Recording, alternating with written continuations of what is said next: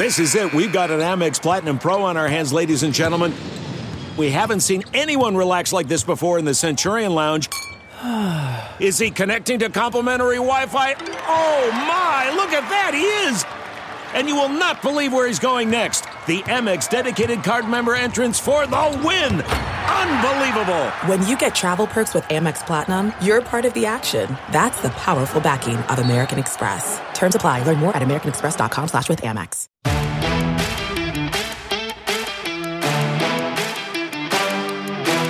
You're listening to the 23 Personnel Podcast, a Texas Tech Athletics podcast where food and sports clash at the goal line. Here are your hosts, Spencer and Michael. All right, what is up, everybody? Welcome back to another episode of the 23 Personnel Podcast. I'm your host, Spencer, joined by Michael. Michael, what's up, man? What's up, everybody? Let me um, let me set the scene here. There's 15 minutes and 38 seconds left. The Texas Tech Kansas basketball game. Spencer and I are watching it delayed at different speeds, and I have stat broadcast pulled up, which is pretty much instantaneous. So this is going to be fun. Yeah, our our individual streams are about 30 seconds off, Yeah, it doesn't make any sense. but Michael just said he's on stat broadcast, which is live, as close to the broadcast as possible. So, uh, as scatterbrained as we are when we're watching a game and doing a podcast, get ready for that. Or, you know, when we're trying to put together thoughts for a post game, uh, especially when it's solo, you know. I do want to talk about that, Mike. I, I do want to do a, a full Ole Miss recap because even in the moment, I didn't do it justice how badly we kicked their ass. Oh, I'm ready to, to, to dive more into it. I, th- I think you did a great job. You did a good job. I didn't mean for my voice to raise up. I don't know what that meant. You did a great job. You did a good. It's really good. That reminds me. It's really good. I, I, I know you're not on TikTok, but there's a there's a new sound that's kind of uh, it's not quite like trending or viral yet, but it, they overlay it with something athletic that's really impressive. But you get the the sound from the person that's shooting the video, from like an old grandma, like "Oh, hooray!" it's like, yeah, it- Oh, good for you. yeah. Hooray. Anyways, um yeah, this episode, 23 Personnel Podcast, brought to you by Sports Drink, your digital water cooler. It is the internet community, newly formed internet community, bringing the intersection of sports and not sports like us. Perfect match. You can follow them online or on social. Go to sportsdrink.org or open Instagram at sportsdrink, spelled like sports drink without the vowels. All we ask that you close the door behind you. We're trying not to let the, funk out. And Michael, that is not our only affiliation anymore. Oh, It's what's always going on? it's always been an affiliation with Staking the Plains. But this is something that's been in the works. We've known about it for six months now. but uh, it wasn't our announcement to make, and pieces had to be put into place. But we are officially joining forces with Gambling Gauchos, Red Raider Dugout, Seeing Scarlet, and Staking the Plains to bring you Texas Tech Red Raiders, the greatest content creation team outside of the athletic department because they've got some pretty fantastic creators as well. But we don't do videos like they do.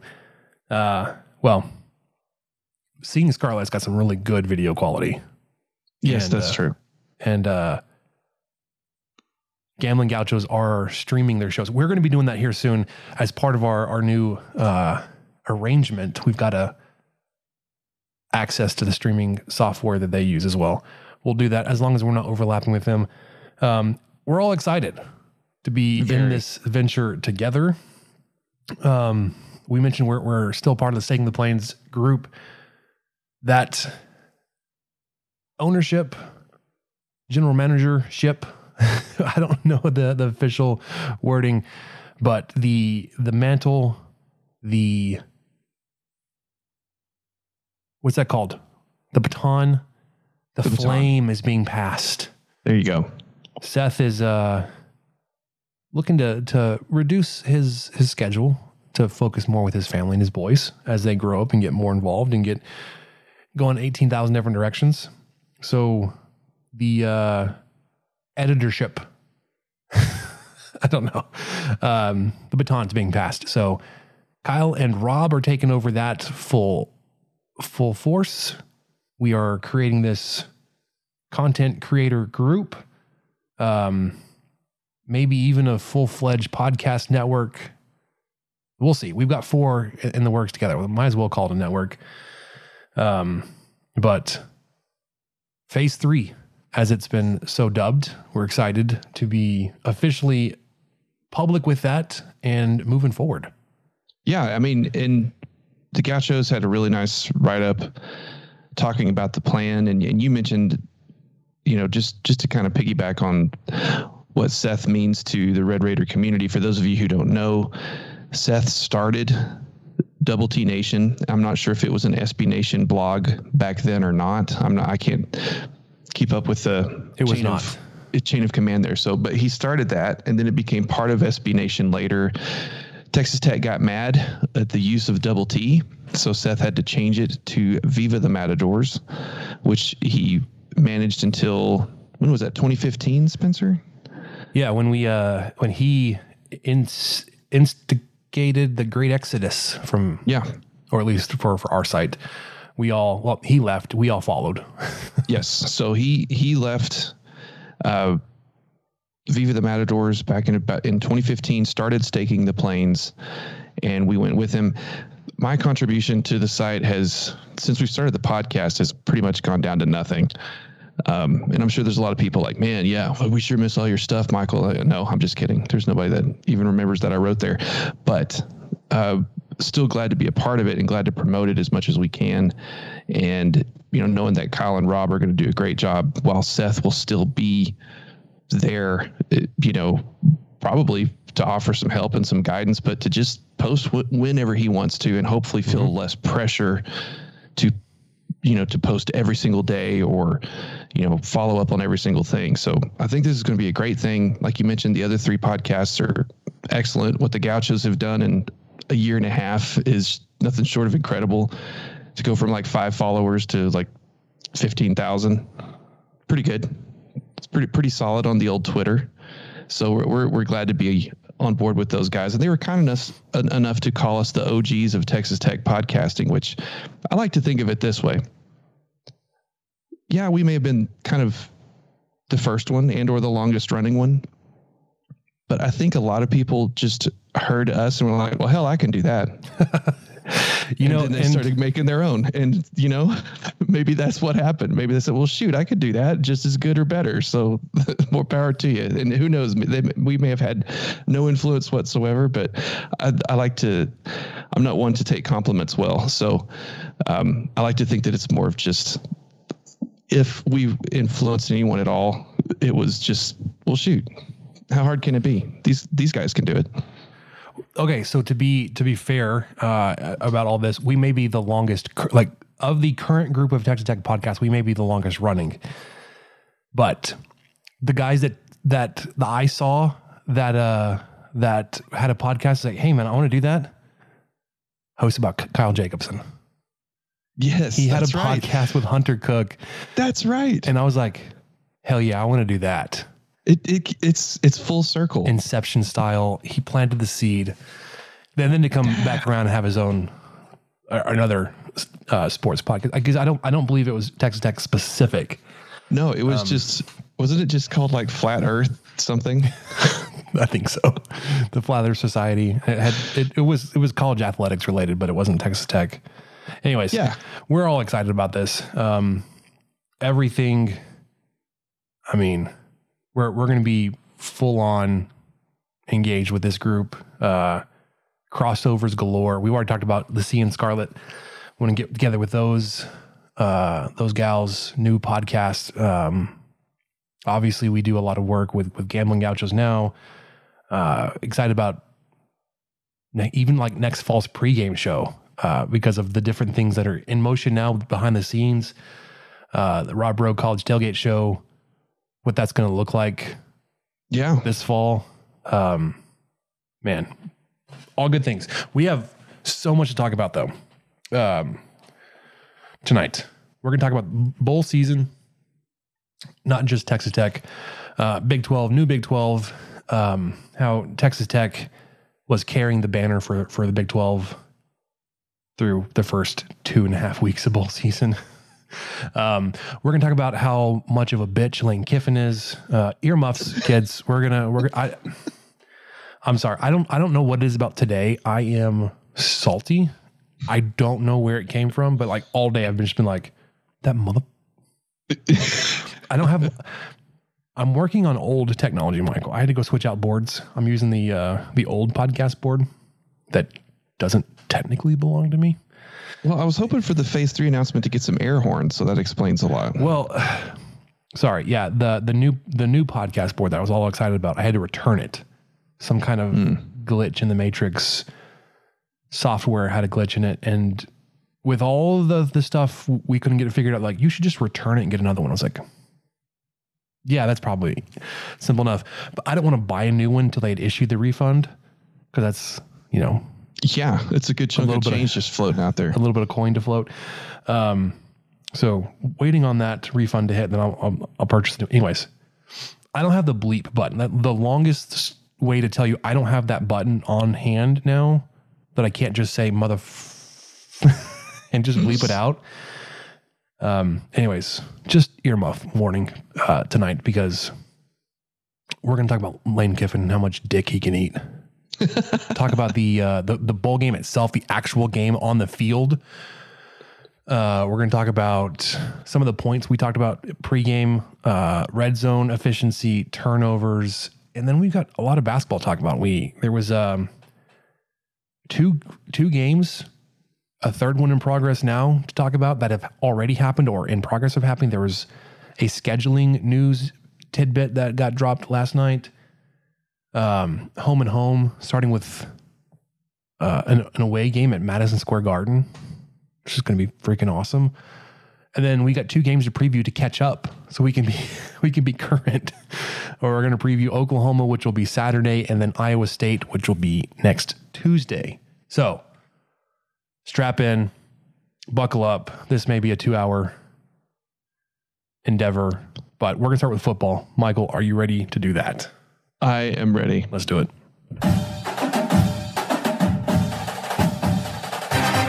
Shough keeps it himself.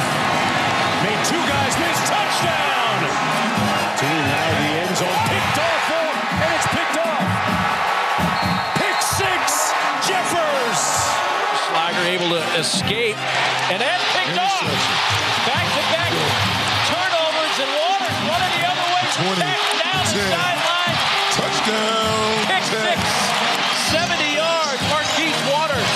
fake. Finds Tharp again, and he's in the end zone for his first collegiate touchdown. The deep ball down the middle, and it's caught. Touchdown, Texas Tech. Myles Price, 39 yards for the score. Great action, Purdy. Intercepted. Picked off at the 20-yard line. Smith to throw Wide again. Has a open. man downfield, and Texas Tech finds McLane Mannix. Brooks through the left side to the five. Touchdown, Red Raiders. Smith buying a little time, throwing to the back of the end zone. Caught. Touchdown. Tied at 38, three seconds to go, 62-yard try. Garibay has his foot into Wow. it. It may be long enough. It is good. It is good.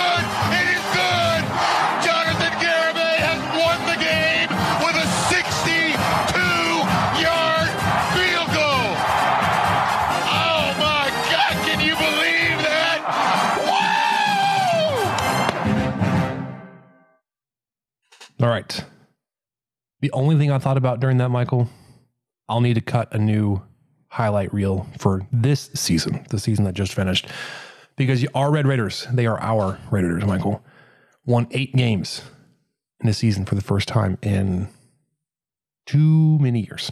they finished Nine, nine years. yeah, that's too many. Finished on a four game win streak, which was awesome.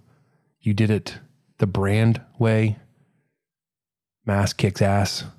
You didn't you didn't just outscore people by like um getting it into shootouts. You won low, low scoring games. You won high scoring games. You did what you needed to do to win games at the end of the season, and that has not been the case. Uh, in fact, it's been the other way around. You've you've typically been on the the losing end of games uh, towards the end of the season, and it's just it's so refreshing to see that tide turning and what everything that Joey McGuire is able to do in year one. Just fantastic. Love it. Um, I don't I don't love on the principle of it uh, first year extensions, but it's hard to it's hard to argue with the direction and progress we're seeing. Um, I get that he was on the lower end, lower spectrum on the on the pay range there, uh, which you can understand as as a first time collegiate head coach.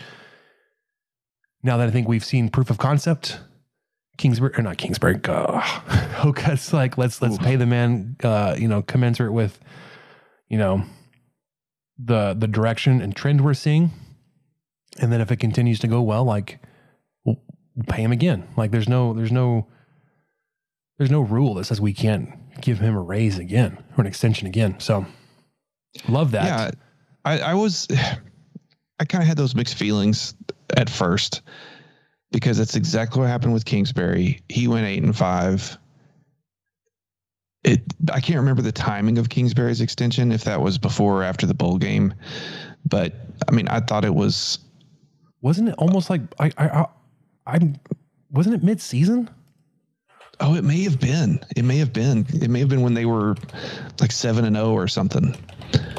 So that one, yes. If we're going to look back in history, in that regard, it did not work out that season because he obviously won seven and zero, oh, then went zero oh and five. Um, and this goes completely against what you just said, which is Tech actually finished strong this season and probably had the strongest finish they've had that's something I should have looked up. You know, when was the last time Tech did this well in the last five games? And I don't know if we've seen that since 09 or 08. Um, I'd, I'd need to look into it and see, but usually it's it's not very good. So uh, what they were able to do and how they were able to finish the season, it's got me rethinking it a little bit. I was I was trying to be that kind of contrarian, honestly, the devil's advocate, and think, oh well this wasn't okay when we did it for Kingsbury, but now all of a sudden it's okay. And then you kind of start step back a little bit and you go, well, okay, I think it is. Um, and you look at the recruiting class, what he was able to do uh, in barely a calendar year. Well, for, he's, for, for the 2023 class. It started when he took over in Matt Wells's class, and what he did, what he did to sign that first class back in February, sure, of 2022, and then I would even call it like I, I don't I would even say this is his first full class. It's been like the first year because guys are usually recruited sophomore and junior years. These are seniors at this point. So the 20 this the class that will sign in 2024 will technically I think you can consider McGuire's first full recruiting class. Right. But if he's able to sustain and continue to build on the trend and success he's had already, that could just be just out of this world. Uh, the uh, contract extension for Kingsbury happened days before the start of his second season. That's what it was. Oh, okay. Okay. So they did it, I guess, in August. Yeah, of 2014. 2013, 2014. 2014. Okay. Yeah, that's right. Well, and that's that's where I'm at right now. You know, having been to the the game in Houston, getting to see that in person, getting to experience that. Uh, I, I, remember where I was after the Holiday Bowl in Kingsbury's first year. I was immediately just pulled in, thinking, "Oh gosh, Tech's about to take off." Oh, this me too. Great.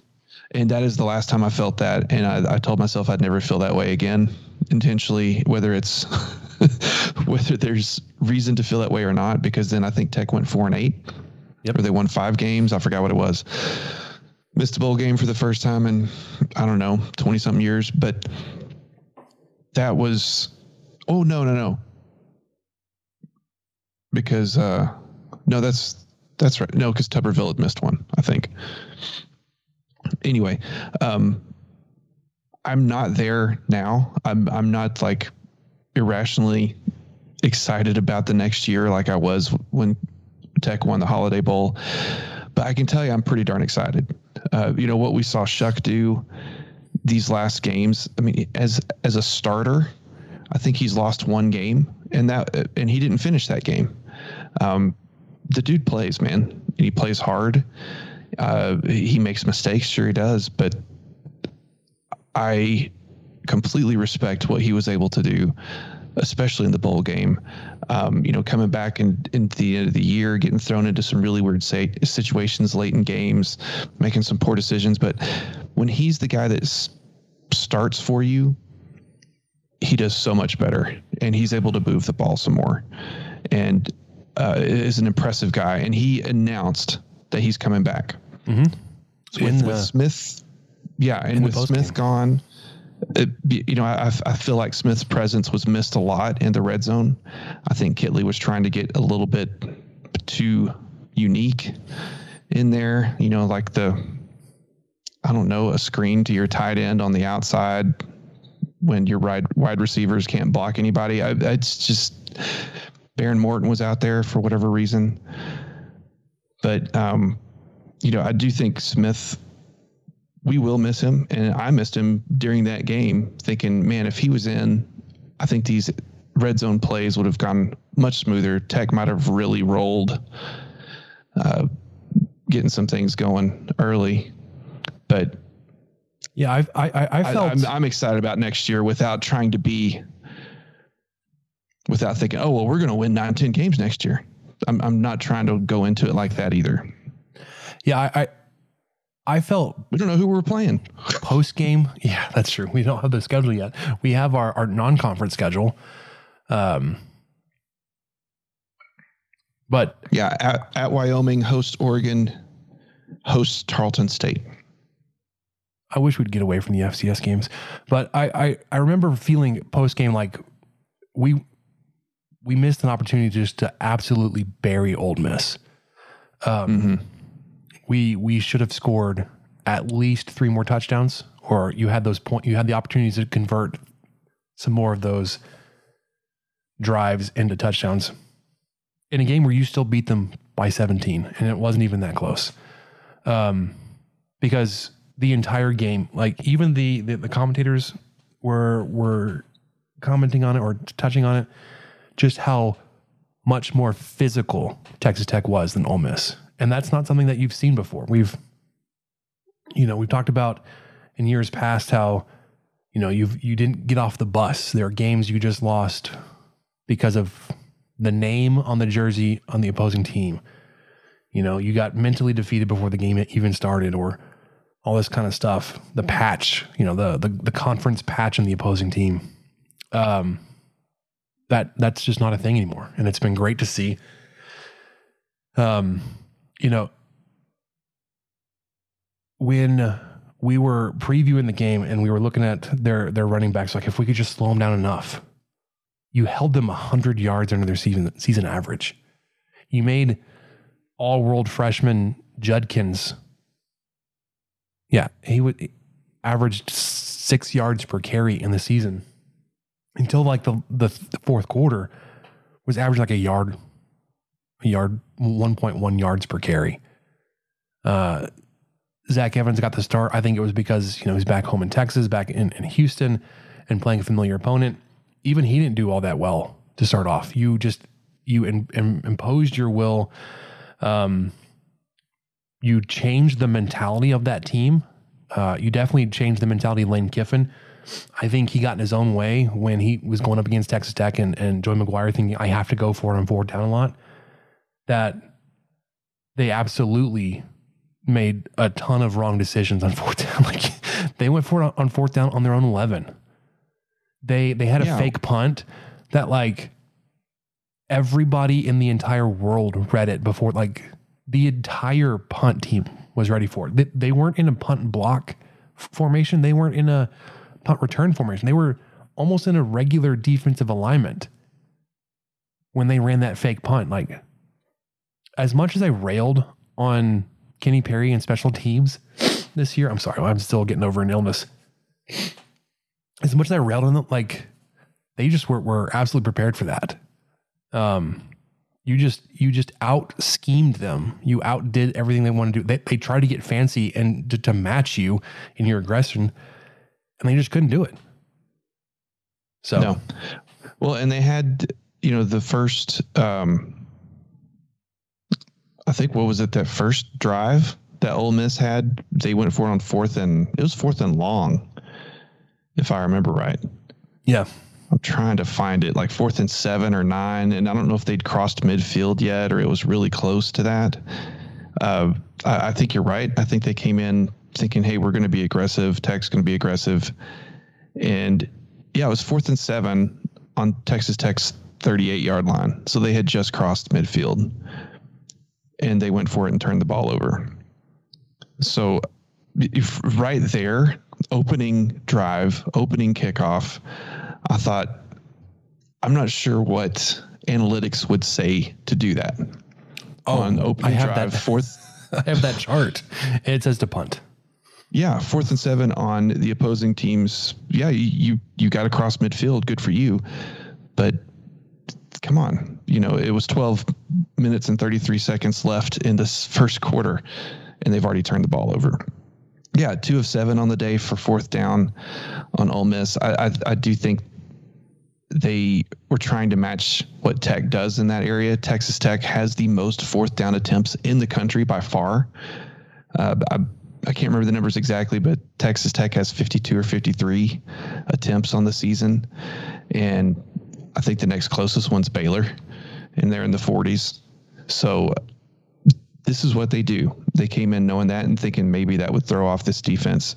It did not. Uh, it could have if Kiffin would have called some different plays or something, but Yeah, if you called the just- first I- down that play. just- yeah, that stuck with me like crazy. You know, fourth and seven, fourth and seven, scores zero zero. What are you doing? But I guess uh, you know I kind of get it. it's kind of hard to punt from that area too. It's too long to to attempt a field goal. Maybe not too long, but pretty long. That's 55 yards, man. Yeah, so I'm sure their fans were beside themselves on that. Um, you know that that's just one of the instances, but this was a complete dis- dismantling by this Texas Tech team. Uh, they did whatever they wanted. Like you said, it really could have gotten more out of hand had they been a little bit more successful in the red zone, and you know, Ole Miss was able to finally start moving the ball a little bit, but it took a while. I was I was really concerned about these running backs, and like you said, they just, you know, 23 attempts for 91 yards for Judkins. The kid's incredible. He is a really really talented back. This is a really good offensive line, and Tech without Tyree Wilson completely controlled this this game up front. Yeah. The speaking of the uh, red zone, uh, Ole Miss when they had the ball uh, in the on, the on the season were 99th in the FBS, converting 79.7 percent of their red zone attempts. Against Texas Tech, they were four for five, so 80 percent. They were held to their season average. Um, Sorry, there, there was just a loud noise in the house. I'm making sure everybody's okay. uh, the Texas Tech defense, obviously, they, they gave up 80%, where they had, they, they had been giving up 73.6%. And then the the flip side, when Texas Tech had the ball, uh, a point where um,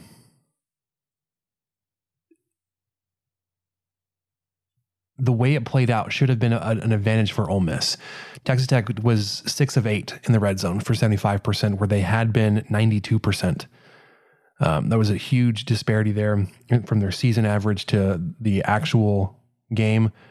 But I mean, had Texas Tech scored 92% of their red zone drives against Ole Miss, like, like we've, we've hammered this point, that would have been a bloodbath. Uh, turnover margin, you forced five turnovers. This is not even counting the fourth down attempts, which were good as any turnover, especially like when you consider that fourth and whatever it was uh, from their own 11. Um, I mean, my goodness, you you did end up having, um, you had three of your own turnover, so you were you were still plus two in the turnover margin for the game. Um, but on the season you were you were minus nine, so you you moved up to plus or sorry minus seven on the season. Uh, Ole Miss went from plus one to to minus one. That was you know obviously being plus two in the game was was huge. Um, wish you wouldn't have thrown that interception in the end zone. Um, but you know it is what it is. Well, there's another you know possible touchdown drive right there. Just as as good as Tech did, they they could have even done better. And that's what's so crazy about this game. I think we're all I don't think anyone's upset. and no one's like, well, you know, I'm really ticked off that Tech didn't get 55 on them or whatever. No, no one's saying that. But this was just how dominating the game was and how well uh, they were able to put it together. How well McGuire and his staff had these guys ready to play. I mean, they came out playing, and and no one can say, no one can pull the old, well, Ole Miss didn't want to be there crap. You don't get that many targeting penalties, that many personal fouls, that many plays reviewed for targeting if you don't want to be there. These guys were playing hard. Everybody was. And so uh, there's none of that. You know, Ole Miss didn't have, we talked about it last week. They were really thrilled that they didn't have any of the guys sit out for the combine mm-hmm. for the draft. Uh, the, the, few guys that entered the portal were pretty similar to the guys that entered the portal on Tech side. Uh, there's, I mean, I'm sure there's a couple of exceptions, but for Ole Miss, it was mostly guys that didn't have a huge contributing role over the year. So they, they were a, f- a pretty full team, as full, if not full as Tech. And they had guys that were they were playing hard. I mean, they kept playing hard at the end. Poor Dart, man. I felt like they should have. He probably should have kept, stopped playing. they should have stopped playing. Yeah, I mean, he was he was playing so hard, and that's what they were telling him to do. But that you know that last quarter, that was kind of brutal to watch him. You know, almost get knocked out of the game a couple times in garbage time, basically. Yeah. But I get it. I mean, I get players wanting to play. So anyway, none of that narrative is going to fly. Um, but just to see Tech do this to uh, sure SEC, that's a big deal, whatever. But it's a Power Five opponent. It's opponent who I kind of think is quote unquote on par with Texas Tech as far as terms of money into the program, possibly facilities. I don't know, uh, but to just take them down as much as they did, to to see Ole Miss fans just leaving at halftime and not coming back, making it really easy for me to leave the parking lot when it was time for me to come back. for me to leave. I mean, that, real considerate was, of them. That was beautiful. I, I just appreciated the sportsmanship there to look across the field and just see, you know, so many empty open seats. Um, I can't. I I don't know. It was a, it was a really fun atmosphere. It was exciting. I've got a lot of food takes to share, so I'm going to sprinkle one in right now. Okay. Hot dog was just the hot dog was ass. okay. It was the worst. It was just so terrible. I mean, the, the three dollar dog or the dollar dog or whatever you get at any Texas Tech game is better than the one that I got at NRG Stadium. And it was supposed to be at this place that was a, a quote unquote H Town classic. And so I'm kind of glad I don't remember the actual name of the place because I don't want. I imagine if you went to their actual restaurant in Houston, it would be much better. But yeah, this was like a gray, a gray hot dog. The proportions were weird. Ooh. Just, uh, none of that. Anyway, good. no, none of that was good. And the and the way our day was, we planned. We're like, okay, we we don't really have any time to eat dinner because we're dropping our six year old off with our friends in Cypress, and then we're going to the game and we've just got to go straight there. And I'm telling you, we were standing waiting to get to our seat when the national anthem started. And so we were maybe three minutes in our seat, three minutes before kickoff. I mean, it was just, it seemed Close. like it was, it yeah. all happened really fast. We barely made it. So we're like, okay, we're just going to eat the stadium. And yeah, it was, it was, tor- it was horrible. Don't, uh, don't plan on eating a, a hot dog at NRG. So I'll, I'll stop there. But did you did you have more you wanted to talk about that game, or did you want to Yeah. move on to Well, I mean- bowl? Or Well, see, you, you, you've talked about sportsmanship. You've talked about hot dogs. oh, of Like course, this is all just just perfect uh, segue into just what a giant bitch Lane Kiffin is. um, their team was getting pounded so badly. He turned from uh, he just he just made outlandish and stupid comments that absolutely have no bearing on on on the game itself except for they were embarrassed. They they thought they were just going to roll and be able to beat little Texas Tech and uh, they just got their asses demolished and they were whining about it. Their players were pissed. There was this little dust up towards the end of the game. Um, you know, when this was following the the fumble when their the receiver caught the ball and then uh, the f- fumble was forced and then recovered by Texas Tech. Um, Ole Miss had two personal foul calls against them. Uh, Lane Kiffin was confused somehow or just found a, a convenient scapegoat. Like, well, they have a number 11 that was in there too. Uh, so it should have been called on them.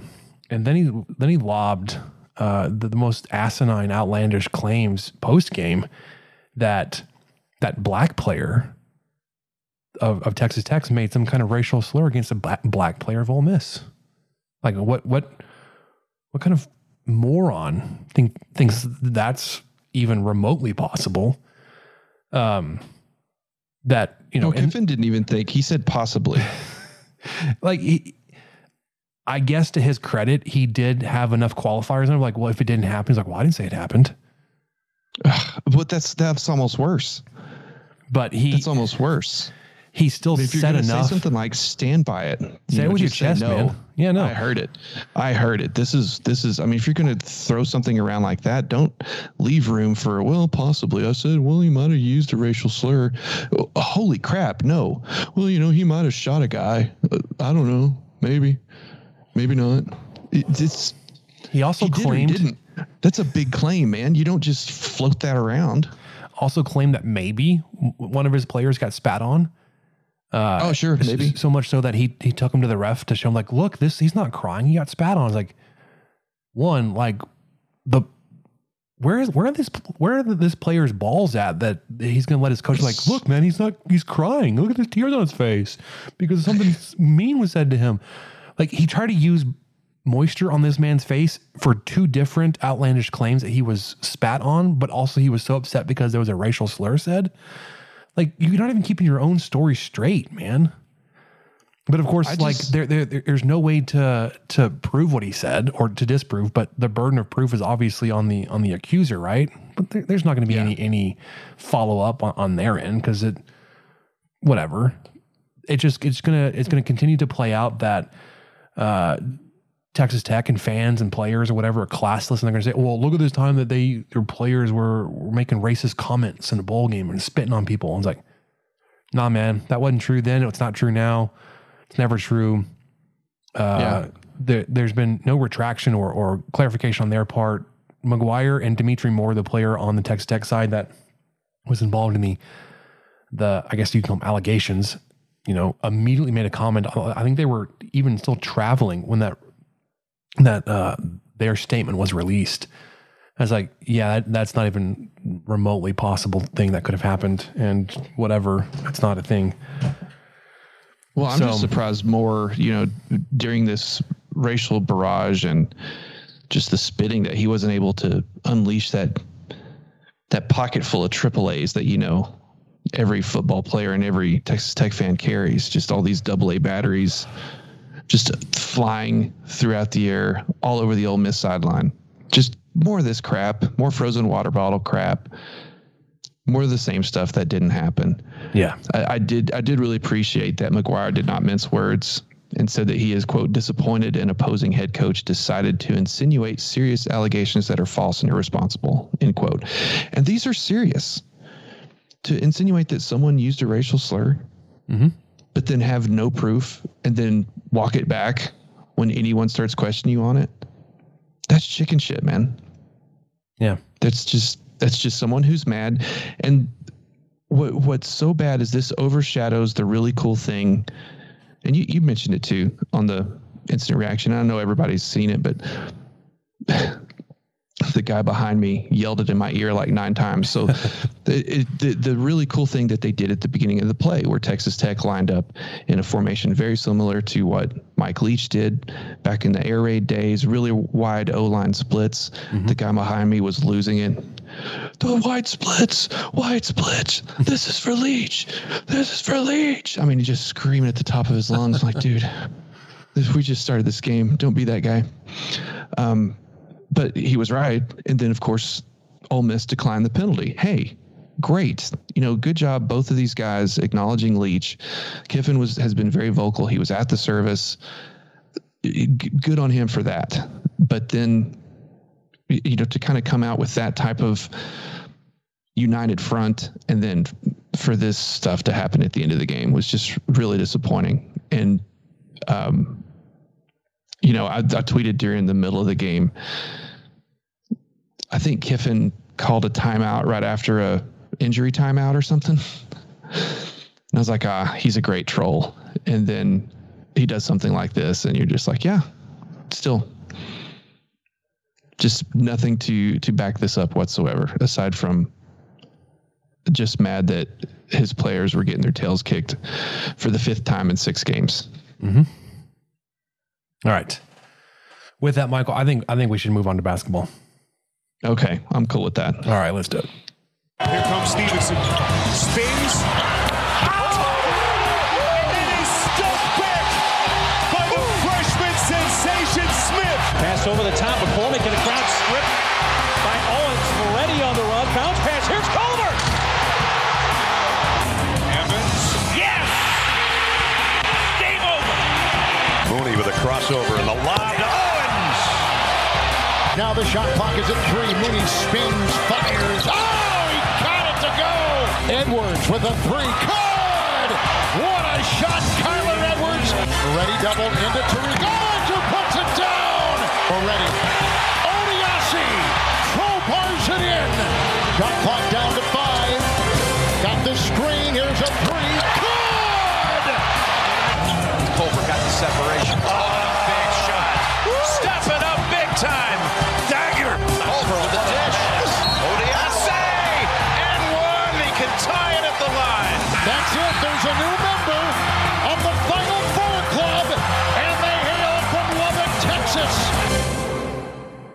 All right, game update. It's two minutes or so.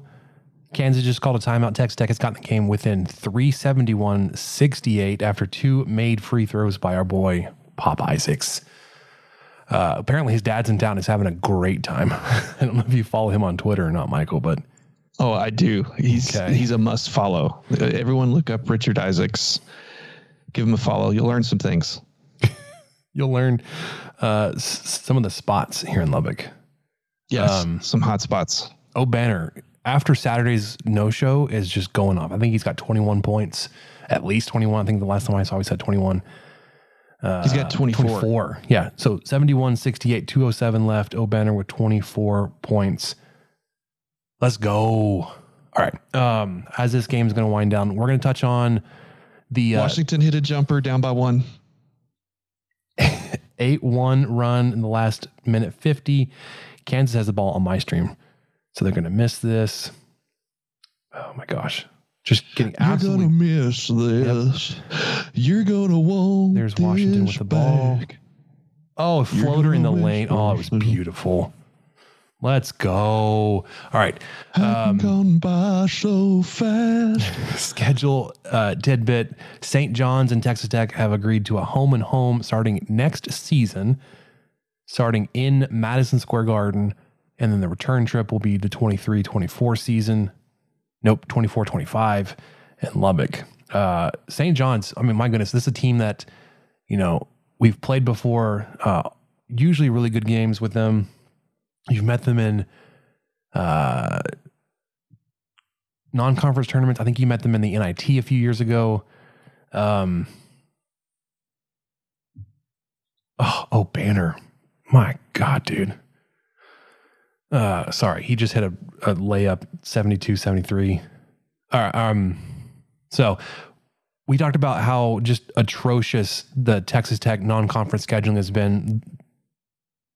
We get the few random preseason, early season tournaments, um, but a home and home w- with a, a a good basketball team. You'd love to see it. So before this game, um, you were 10 and 3 on the season. We're going to do some quick updates. We are going to add a fourth ranking to track uh, because it's just it's important to, to, to keep your pulse your finger on the pulse of the net rankings, especially as we consider is Texas Tech good enough to be a, a tournament team? Um, according to net rankings, your your top 50, all 10 Big 12 teams are in the top 50, which is just outstanding. Texas Tech is 42. They are 0 and 3 in quad one games, though. That's unfortunate. They have not played a quad two or quad three game, and they're 10 and 0 in quad four games. Ooh, there you go. That's going to get you. But you need some more quad. You need quad one when and like you may you like the rest of your schedule may be quad one games. Because if everybody's to top 50 um, but they don't they don't want you to know what a quad one game is. KenPom you did you did bump up a couple spots even after the loss to, to tcu you were 30 33rd you're up to 31st offense dipped a little bit from 54th to 61st defense did go up 27th 22nd Haslametrics uh, slid you up nine spots 45th to 36th um, offense went up from 79th to 65th. And oh, here we go. Sorry, I I, I know you're you're probably way ahead. Uh, Kansas missed a shot, 30 seconds to go, 25 seconds to go. Texas Tech has the ball down by one, down by one, calls a timeout. Um, Haslametrics defense stayed at 33rd. T rank slid for you moved up one spot, 32nd to 31st. Offense moved up from 90th to 84th. Defense stayed at 21st. So they're all pretty close. Uh, your resume is just not very good. You just you got just an absolutely trash non-conference schedule.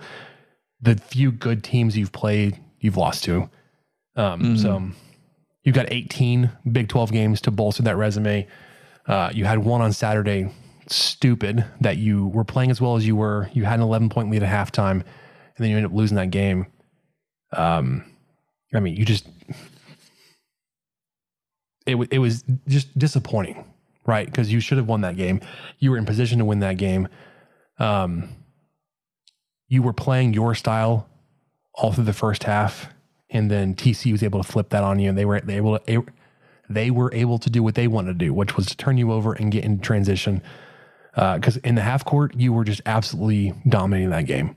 But when when they were able to get get out and run, they were able to do like I said, that's that's what they wanted to do. Uh, so you lose that game.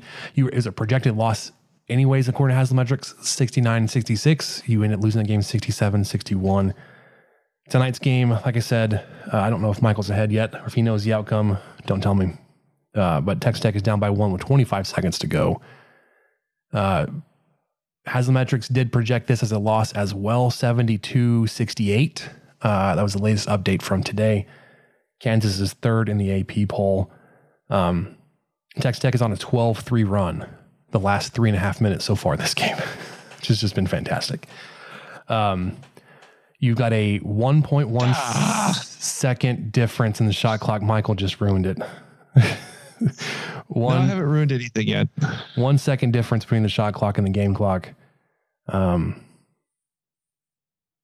don't shoot that box. Oh man. Oh man. Of all people. You'll see it. See, I'm seeing the summary in stat broadcast, and then you're gonna see it live, and then I'm gonna see it live. Because streaming is so weird and dumb. I have no idea why. Oh, look. like, Two Texas Tech players absolutely demolished by Kansas and no whistles. Because, you know, Bill Self bitched and whined for 30 seconds to start the game when they were losing. Batcho may have broken a finger. That's awesome. Oh my gosh, that was a reach in and he got tackled. What the fuck are they looking at? like Pop Isaacs was absolutely demolished on his drive and nothing. Batcho, to his credit, was chasing down whatever his name is, 24 that dunked it. Adams. Yeah, another Adams. But um, is getting credited with the steal. That's what hurts. Fuck that guy. One of They one of the absolutely raked him across the arm. So, yeah, dude, his Oh, and McCullar. Why McCullar doesn't get the steal? He just was in the right place at the right time. Abacho's hand is jacked up, dude. It, he may have dislocated the Oh, finger, maybe broken. They got like four guys blocking the camera, but they're working on the sideline. Ugh. Yeah. Okay. Well, I will not. I will not be watching because that is. Uh, yeah. Okay. So look, um, here comes Isaacs.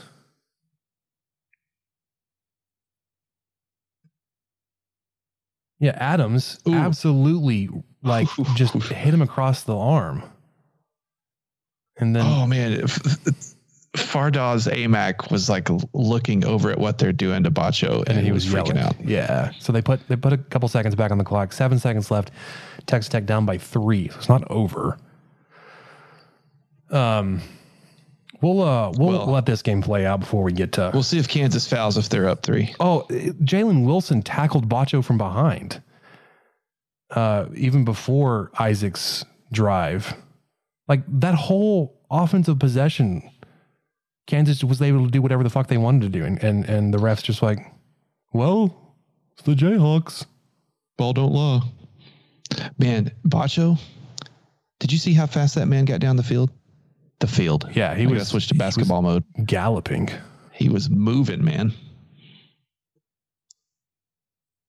He cleared out some space. Batcho just cleared out a little space. And I guess they're saying that number 10 for Kansas slipped. Ooh, I don't want to watch this replay. yeah, he's slipped backwards Well- as he pulled Batcho down. What an absolute fucking disgrace. These refs should just learn a different profession. My God. That's that's pitiful and pathetic that that's how that game is going to end. All right. So Texas Tech falls 75 to 72. Kansas 75 72. like absolute cluster of a, of an offensive possession with multiple fouls that could have been called, whether it was on Batcho when Jalen Wilson pulled him down backwards, um, or the three guys that collapsed on Pop Isaacs, McCullar, KJ Adams, or the other dude. Is it KJ Adams? Yeah. It is KJ Adams. Okay. Yeah, because I, I- remember thinking early in the game, I was like, that's not confusing at all with KJ Adams and Yeah. KJ Allen. I know. I thought, okay, let me just make sure that's right. Good Lord. so where were we? we, we knew this game was Oh. going to be tough, right? Uh, and and it always is against Kansas and the refs. Like I don't know how many times you have to you have to explain that eight on five is just not a, a, a winning measure. It's difficult to win eight on five in basketball. It's proven again true tonight. I will credit. I just I don't Tech. understand how they they swallow their whistle there. Like you had so you had two or three opportunities to call a foul. I don't even know if they were in the bonus. So I don't think it would have even been like a crazy.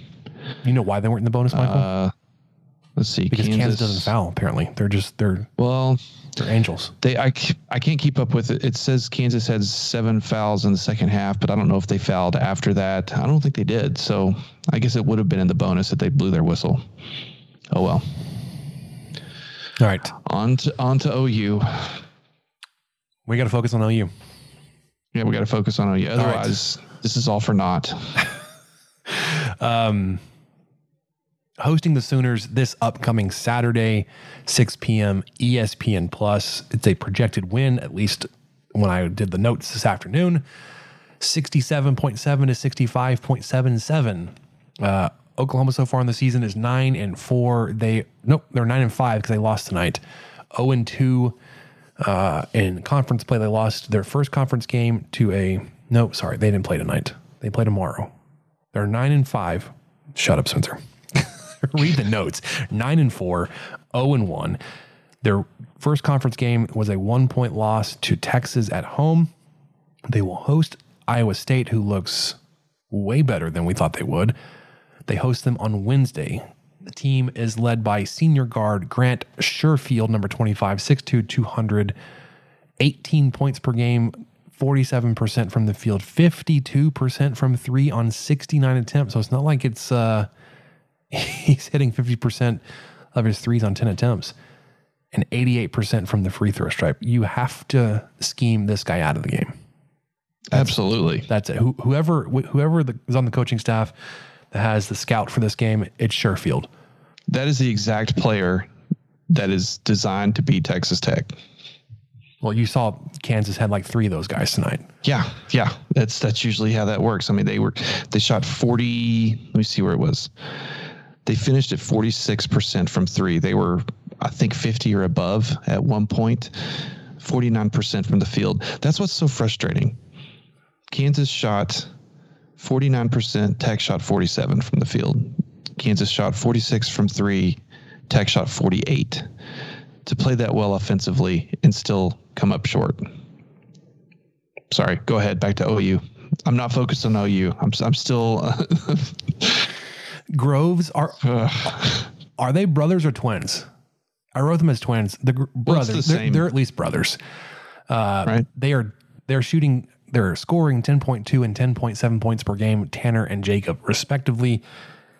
Tanner shooting 60. Sorry, 56 percent from the field, 29 percent from three. So he's not the three point shooter of the duo. Jacob though is 51 percent from the field, 45 percent from three.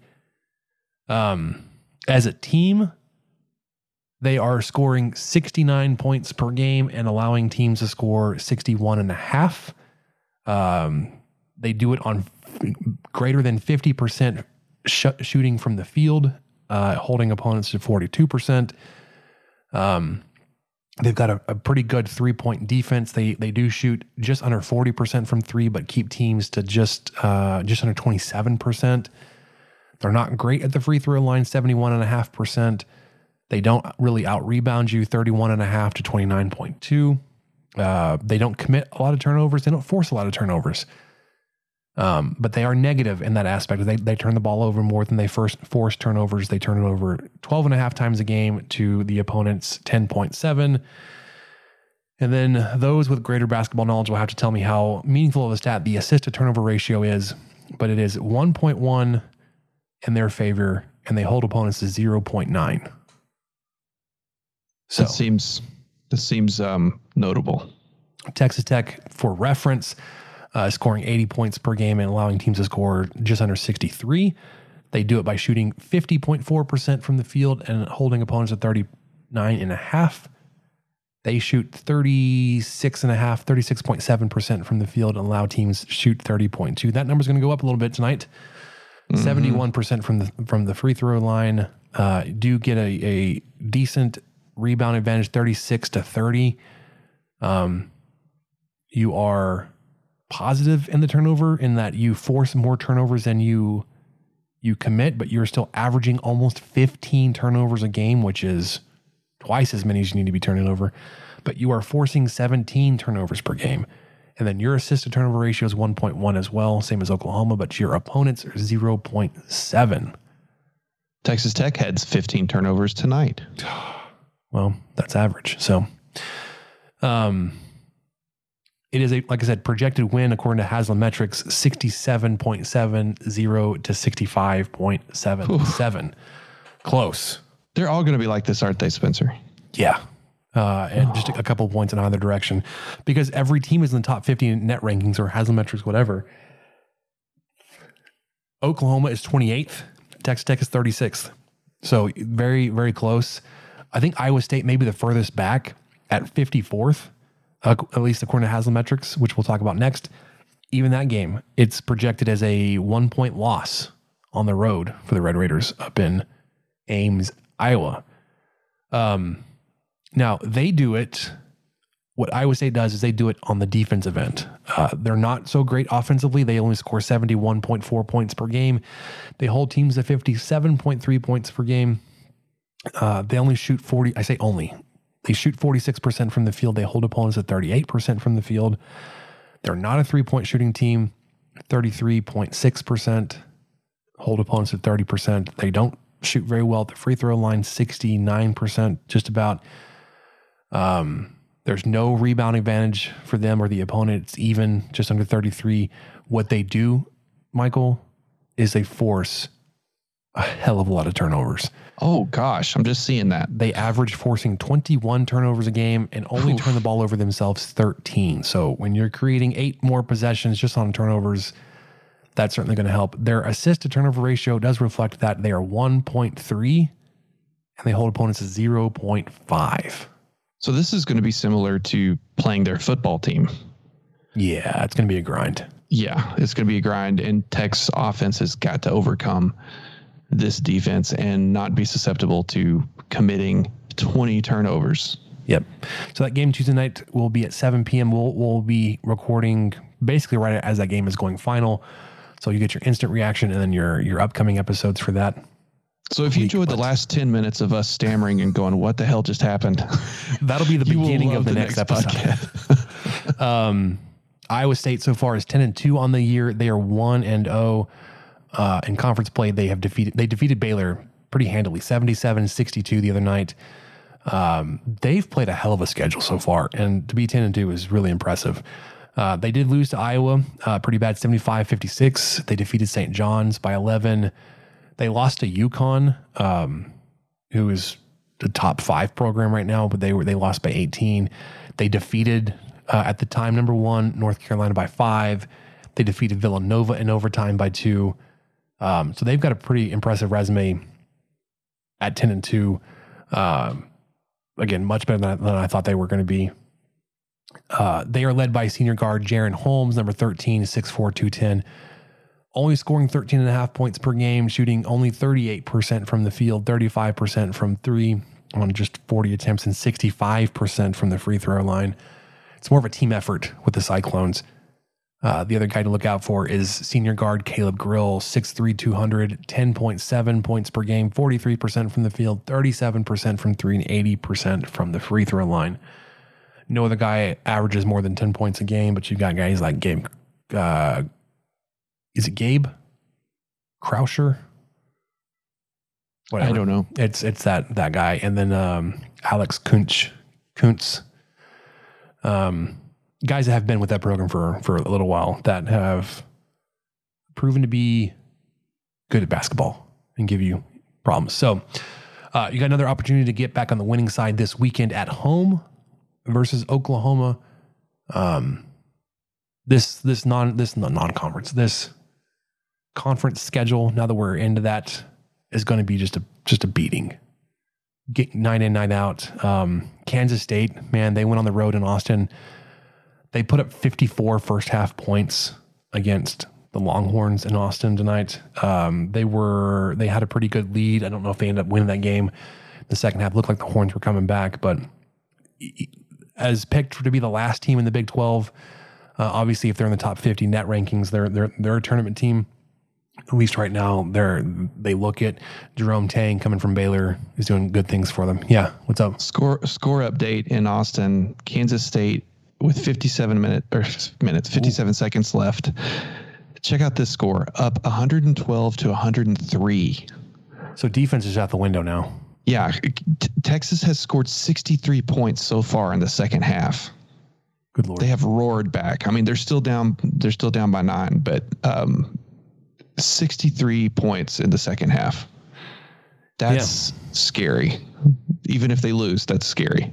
Yeah, well, good job. You, good job, K State. The Red Raiders get to con- contend with that next Saturday, the 14th in Austin. That's the next conference game that we'll talk about next week. Get you the preview there. Uh, but this week, obviously, you lost tonight to Kansas. You've got a game Saturday against Oklahoma here at home, 6 p.m and the next Tuesday night in Ames against Iowa State. Michael, where where are you at so far um, with this team this season? I'm I wouldn't say I'm disappointed. I'm just I, I would say that my expectations have adjusted. I think we kind of glossed over that a little bit during this last stretch where Tech was playing some just some not quality opponents.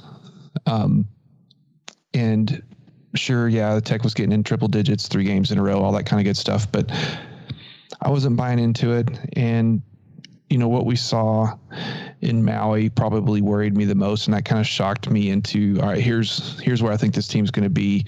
Hopefully middle of the Big 12, hopefully make the tournament. Uh, that's still where I'm at. I, I, think they still have that chance. The ter- the conference schedule's good.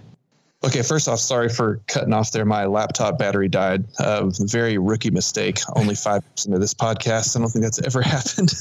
so I'm on my phone. Um, but yeah, just this team. I,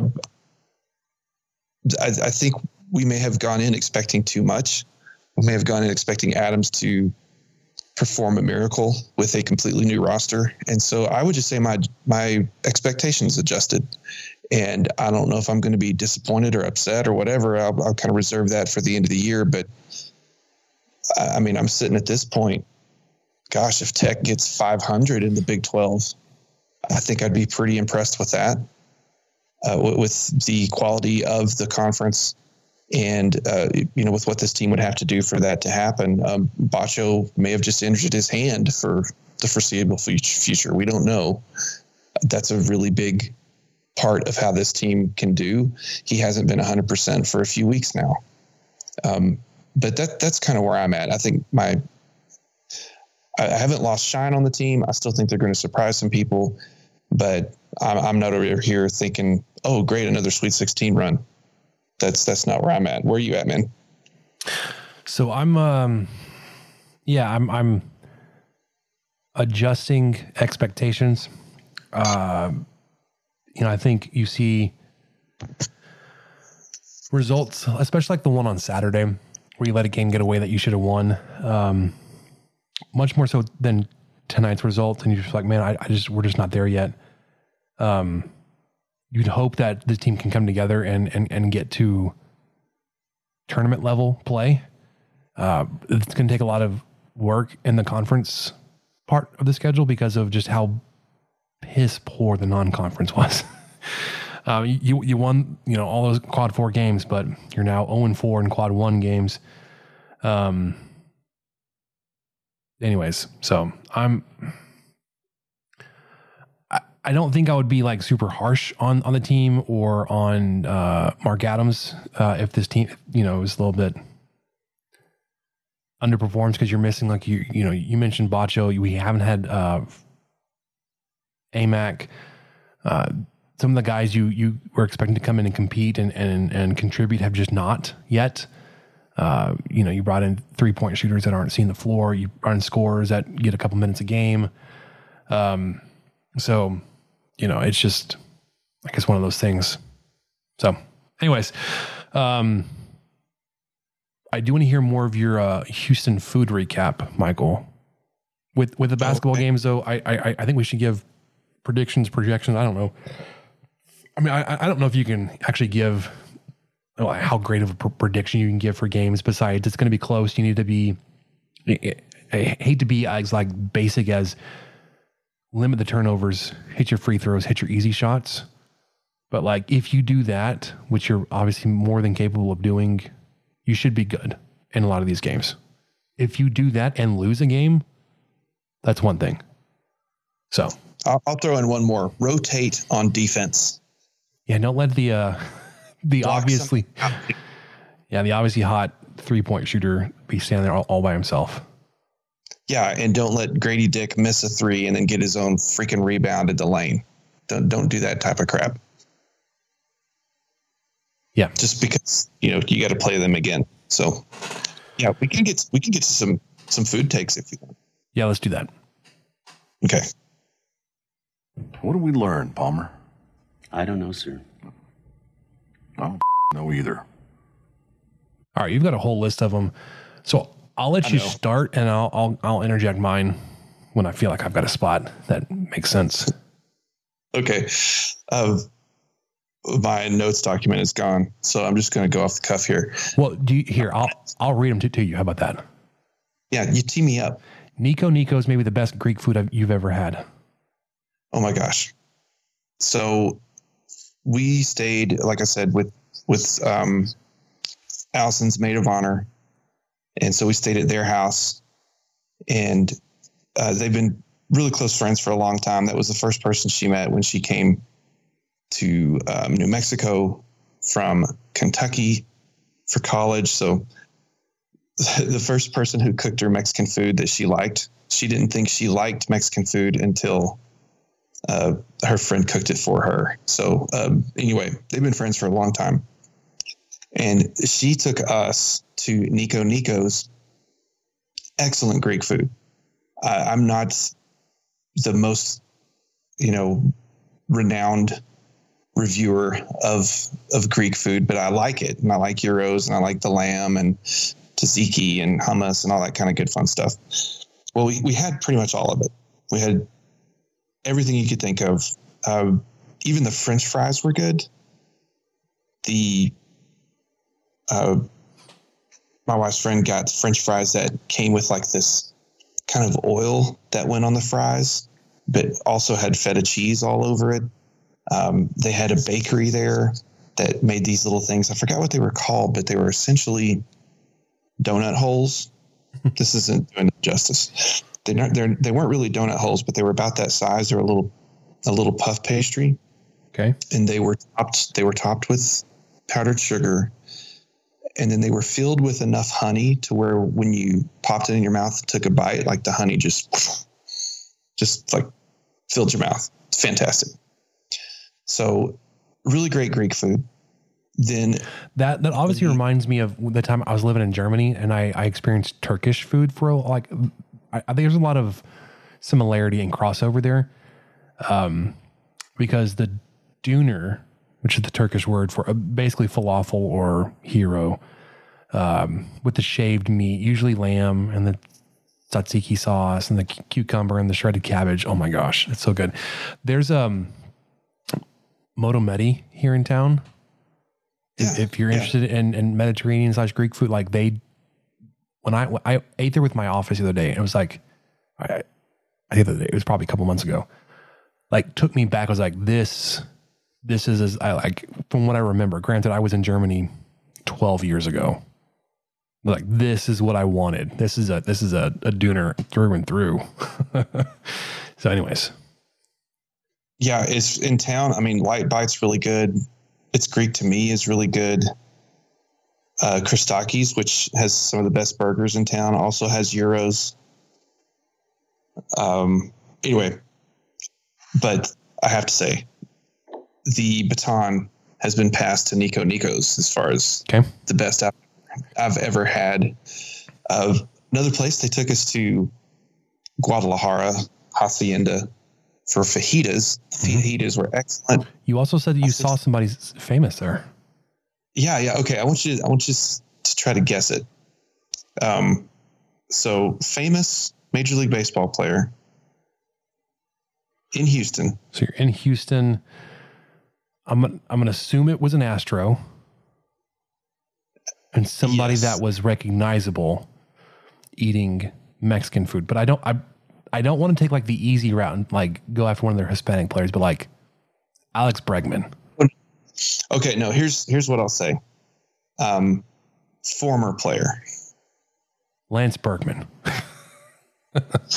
no, I don't know. Who is it? Roger Clemens. Oh, nice. He's yeah. in there getting his fajitas on. Yeah, he was. So he came into the bar and uh, the the folks we were with, our friends were, they're huge Astros fans. And they immediately like sat straight up at the table. Like, oh my God, that's Roger Clemens. Roger Clemens is here. What do we do? And so you eat your dinner. Uh, my, my wife's friend was like taking pictures covertly or trying to and she sent me a couple and my wife didn't even get it she's like why did they send this awful picture of you and our daughter and i was like well it's not a picture of us it's a picture of the guy behind us roger clemens she's like who like how did you miss that whole conversation so they were trying to figure out should i go say hi do do we do that because you know he had his astros cap on and everything i mean they went to the world series games you know both times um, I mean, they've they're big fans so it was just I don't know. It was cool to be around because I was like, oh, that's cool. And then to, to, turn back and see them, and they just were not letting it go. They were just enthralled with it. And so I Yeah. was trying to think, oh, God, I guess that's kind of like if Mahomes walked somewhere, I would probably just, what do I do? What do I do with my hand? Well, that, that I mean, I have, I have, ha- I have had a similar experience when I was eating at uh, Las Brisas, and Kingsbury walked in and like held a re- recruiting dinner on the Pictures. table behind me. I did the same thing. I took pictures over my shoulder because it was him. Uh, it was TJ Vasher. They were they were trying to recruit him to stay. Is what it was. So it was, it was that timeline. Was it Vasher? No. Uh, I, think, I feel like it was before Vasher. Yeah, it was another big time receiver that was like teetering on leaving the program. Anyways, yeah, but like legit sat at the table. I could have touched their table. It was like we were that close. But that's the only time I've re- really ever seen somebody famous that was like. Well, I, I think the, just it was just such a good food weekend. We stopped by Chappell Hill on the way out, which um, I got some sausages. I got some jalapeno and some garlic sausages that I threw on the, the good old Weber yeah, yesterday. sounds That great. Windy day. Yeah, it was. It was really good. And I was treated to some really solid old fashions. Mhm. Like, I mean, the, the, the guys we stayed with, I, was just really impressed. I was like, okay, I've got to learn how you do this because he made old, some old fashions for me. He's like, and he was, he was honest. He said, they're pretty good. I, I know what I'm do. And I was like, okay, great, man. Go, let's go for it. Do it. And they were, they were excellent. And so like he, he shaves a little piece of orange peel Mhm. and then he, like squeezes the orange peel to get some of the, I don't even know what you call that. It's not juice. It's like the uh, the oil out of it. Yeah, the oil, duh. And then he rubs that around the, the rim of the glass too. And then he has like he had like this perfect amount of simple syrup he uses and orange bitters and the regular Angostura, however you say that, those bitters. And he uses Buffalo Trace, which is an excellent bourbon, especially for the price. Probably one of the best priced bourbons you can find. And that's usually what he uses to make them. And then he also uses the big sphere of ice Mhm.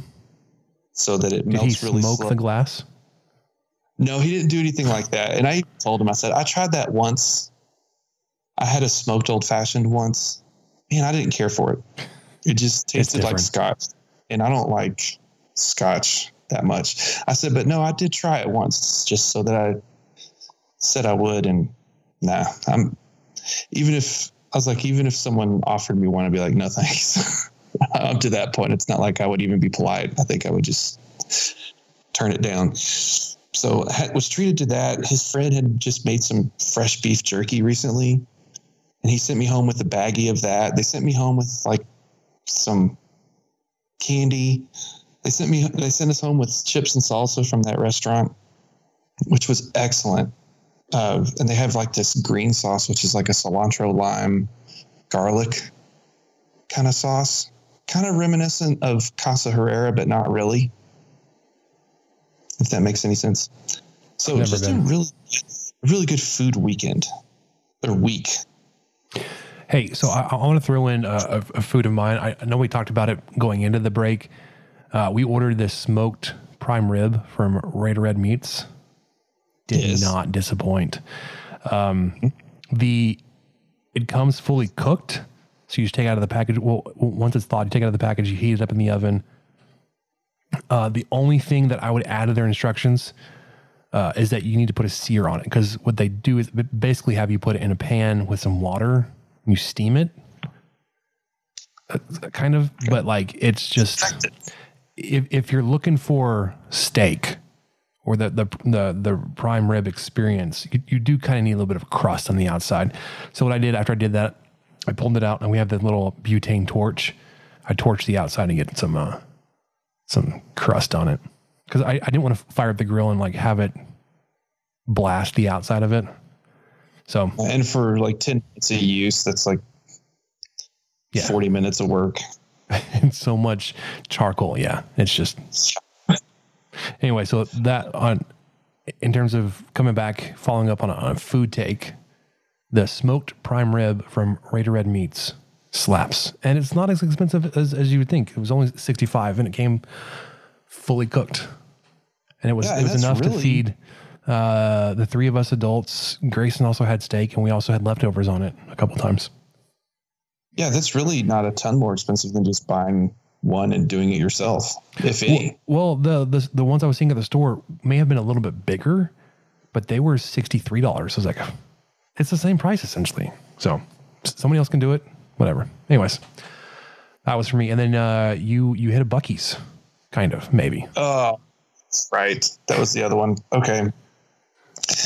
So just outside of Cypress is what I found out was a Buc-ee's Light. Um, I mean, just immediately outside of it. Now there's the giant one that's maybe 10 or 15 miles northwest of Cypress. But the one we hit up was just the closest one because we just needed to get, we need gas and ice and we were going to get breakfast and coffee just to get going on New Year's Eve driving back and got the gas. Just gas. gas. was fine. Yeah. Good. Um, It's not what they're the known ice. for. Ice was cheap. the ice was really cheap, which was great. Went in and coffee was mid Okay. at best. Oh, It was It's fine. I mean, I've had way better coffee at Stripes. And then I was told in the Gambling Gauchos Parlay Picadors Discord channel.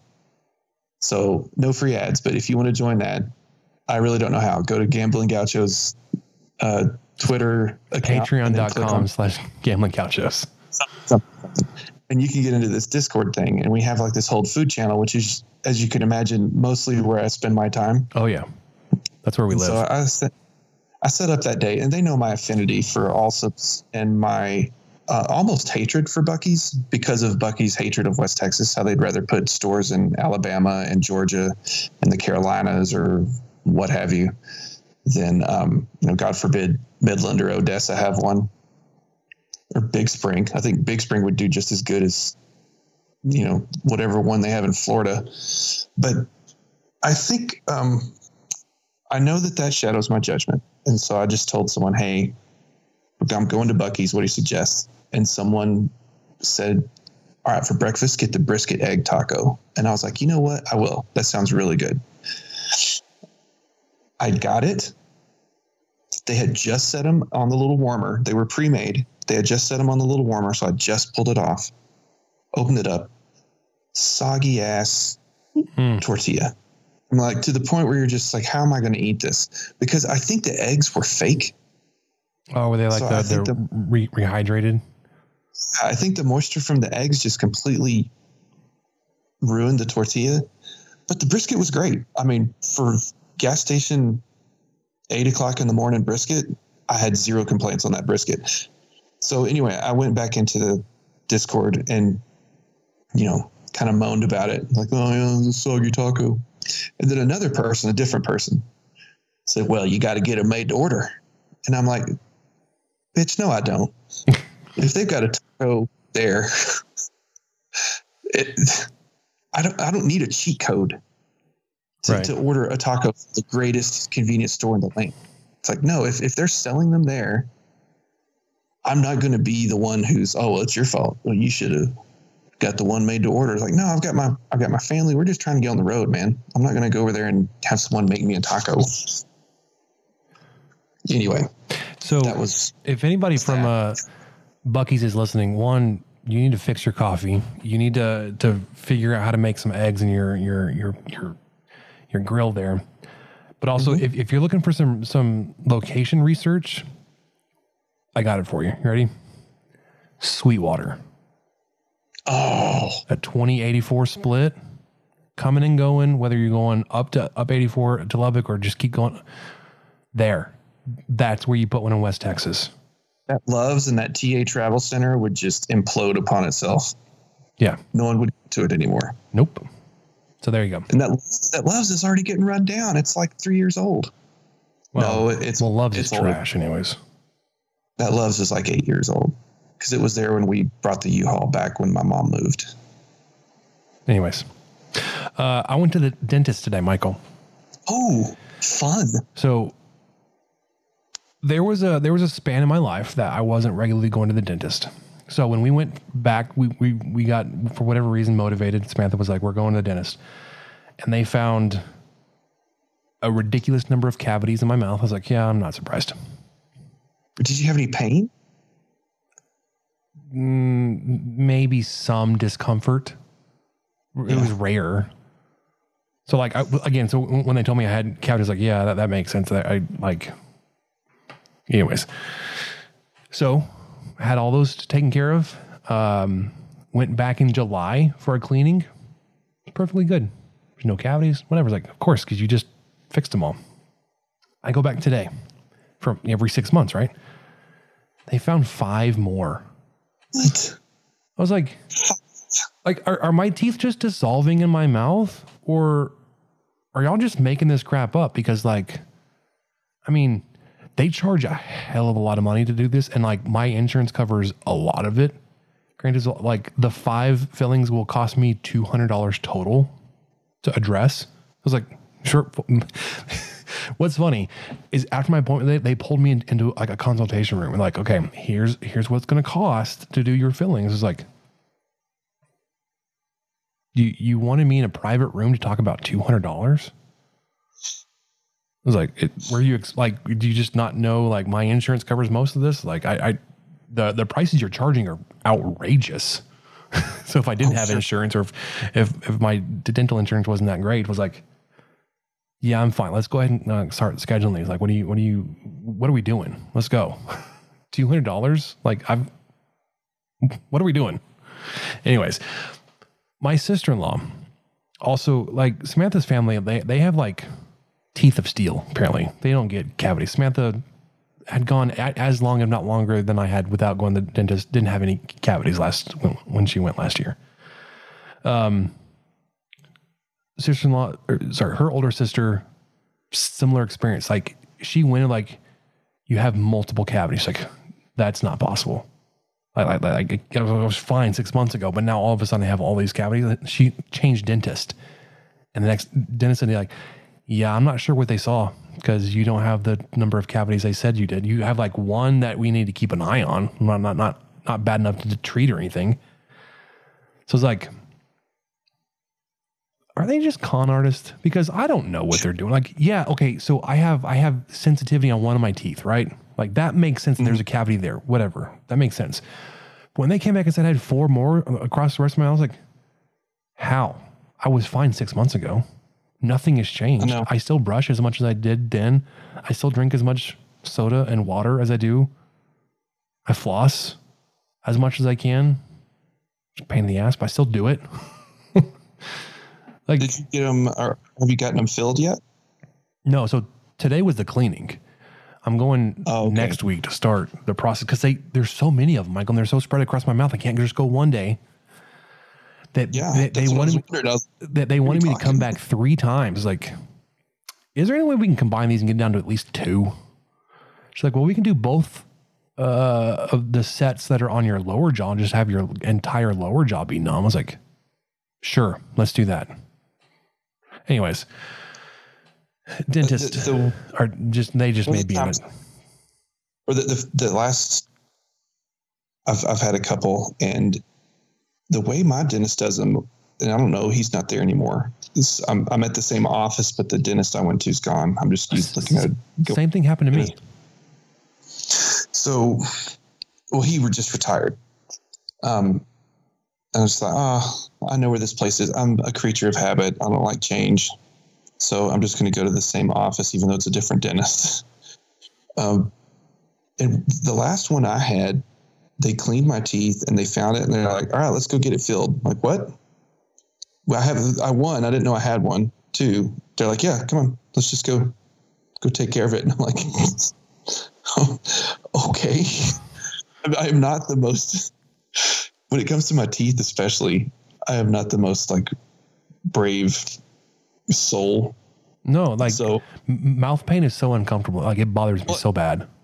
It was, and I'd never had one filled before. The last time I had a cavity, I was 12 and it was in a baby tooth. So they just pulled it out. and they just they're like, okay, that's it, you're, you're done.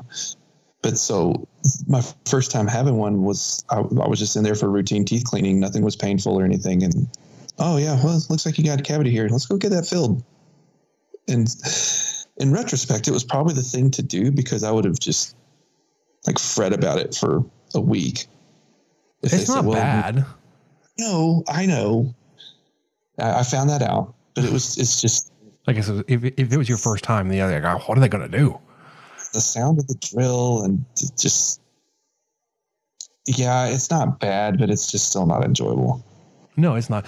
I, I have a hard time like even with the cleaning, like how often they'll they'll suction out the water or the saliva in my mouth because like when you're leaning back and there's just pooling on the the back of your mouth, and you're like, my reflex here is to swallow, but not with this lady's hand and three different instruments in my mouth. Like I, I can't do it. But it's even worse. It's even worse while they're doing fillings because they're in there even longer and there's a lot more water. It's like, guys, you need to you need to work the suction better, or just let let me spit, or do whatever you need to do. But like, this is bothering me. there's a lot because you know they're just shredded a chunk of your teeth. Oh yeah, to make room. Just, yeah, just teeth filings all in your mouth. Like I, I don't want to swallow that, guys. I really don't. Do you ever get the hygienist who tries to talk to you? I'm like, come on. I don't even like people. she was. I mean, so I, have had her for all three of my appointments. It's your Christmas. Like, how was your Christmas? How was your New Year's? Like, you know, I mm. can't answer you, right? Like, your hands are literally in my mouth. Oh yeah, it's really good Christmas. It's good. That's mm. fine. I like her, and I like that office. I I I do too. My uh, my dentist didn't retire; she just moved clinics, but like the clinic operation stayed. The dentist just left. I was like, well, that's weird. Uh, so they brought in two new dentists in this office, and I like the the, the new ones. They're just fine. Um, but it was weird because so so I I went for my, my first cleaning like last January. I had those fillings done. And then in baseball practice, I was eating sunflower seeds, which is a stupid idea. Like the next day, I was like, my teeth hurt. so I called the dentist, like, yeah, well, you may have damaged your fillings. Uh, so let's come in and, and check it out. So I was in there and she was like, well, I'm not like, I can't see any damage to them. I don't know what's exactly wrong. But also today's my last day. I was like, okay. Like, what, what am I supposed to do with that information? Like, you want me to follow you to your, like, I, I want to go here because it's right down the street from my house. Like, I don't mm. want to go across town wherever you're going. Like, you're not that great of a dentist to me. Like, I just, I just met you. Anyways, they all suck. They're con artists. They're just filing, finding things to do. And that's, that's way too much on dentists, really. Yeah, this is this turned into dentist talk, which is fine. That's just that's what we do. We're, that's the next uh, hygiene class clash at the goal line. I mean, it's it's it's the it's related. It's related yeah, to food. It's the uh, logical connection from food. Anyways, yeah, that, that'll do it for us on the 23 Personnel Podcast. Kansas sucks. The refs suck. Uh, you had a shot to win that game. You end up losing by three when you. They had three chances to blow the whistle there. Um, got Oklahoma Sooners coming in town this weekend on the road, Iowa State. Lane Kiffin can eat a dick. For Michael, I'm Spencer. We'll catch you guys next time.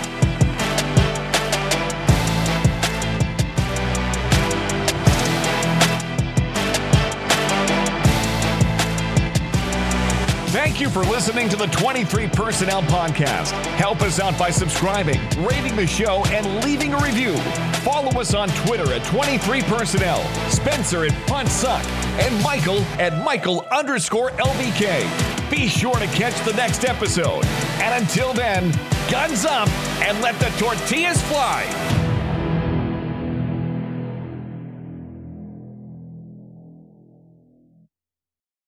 Look around. You can find cars like these on AutoTrader. New cars, used cars, electric cars, maybe even flying cars. Okay, no flying cars, but as soon as they get invented, they'll be on AutoTrader. Just you wait. AutoTrader.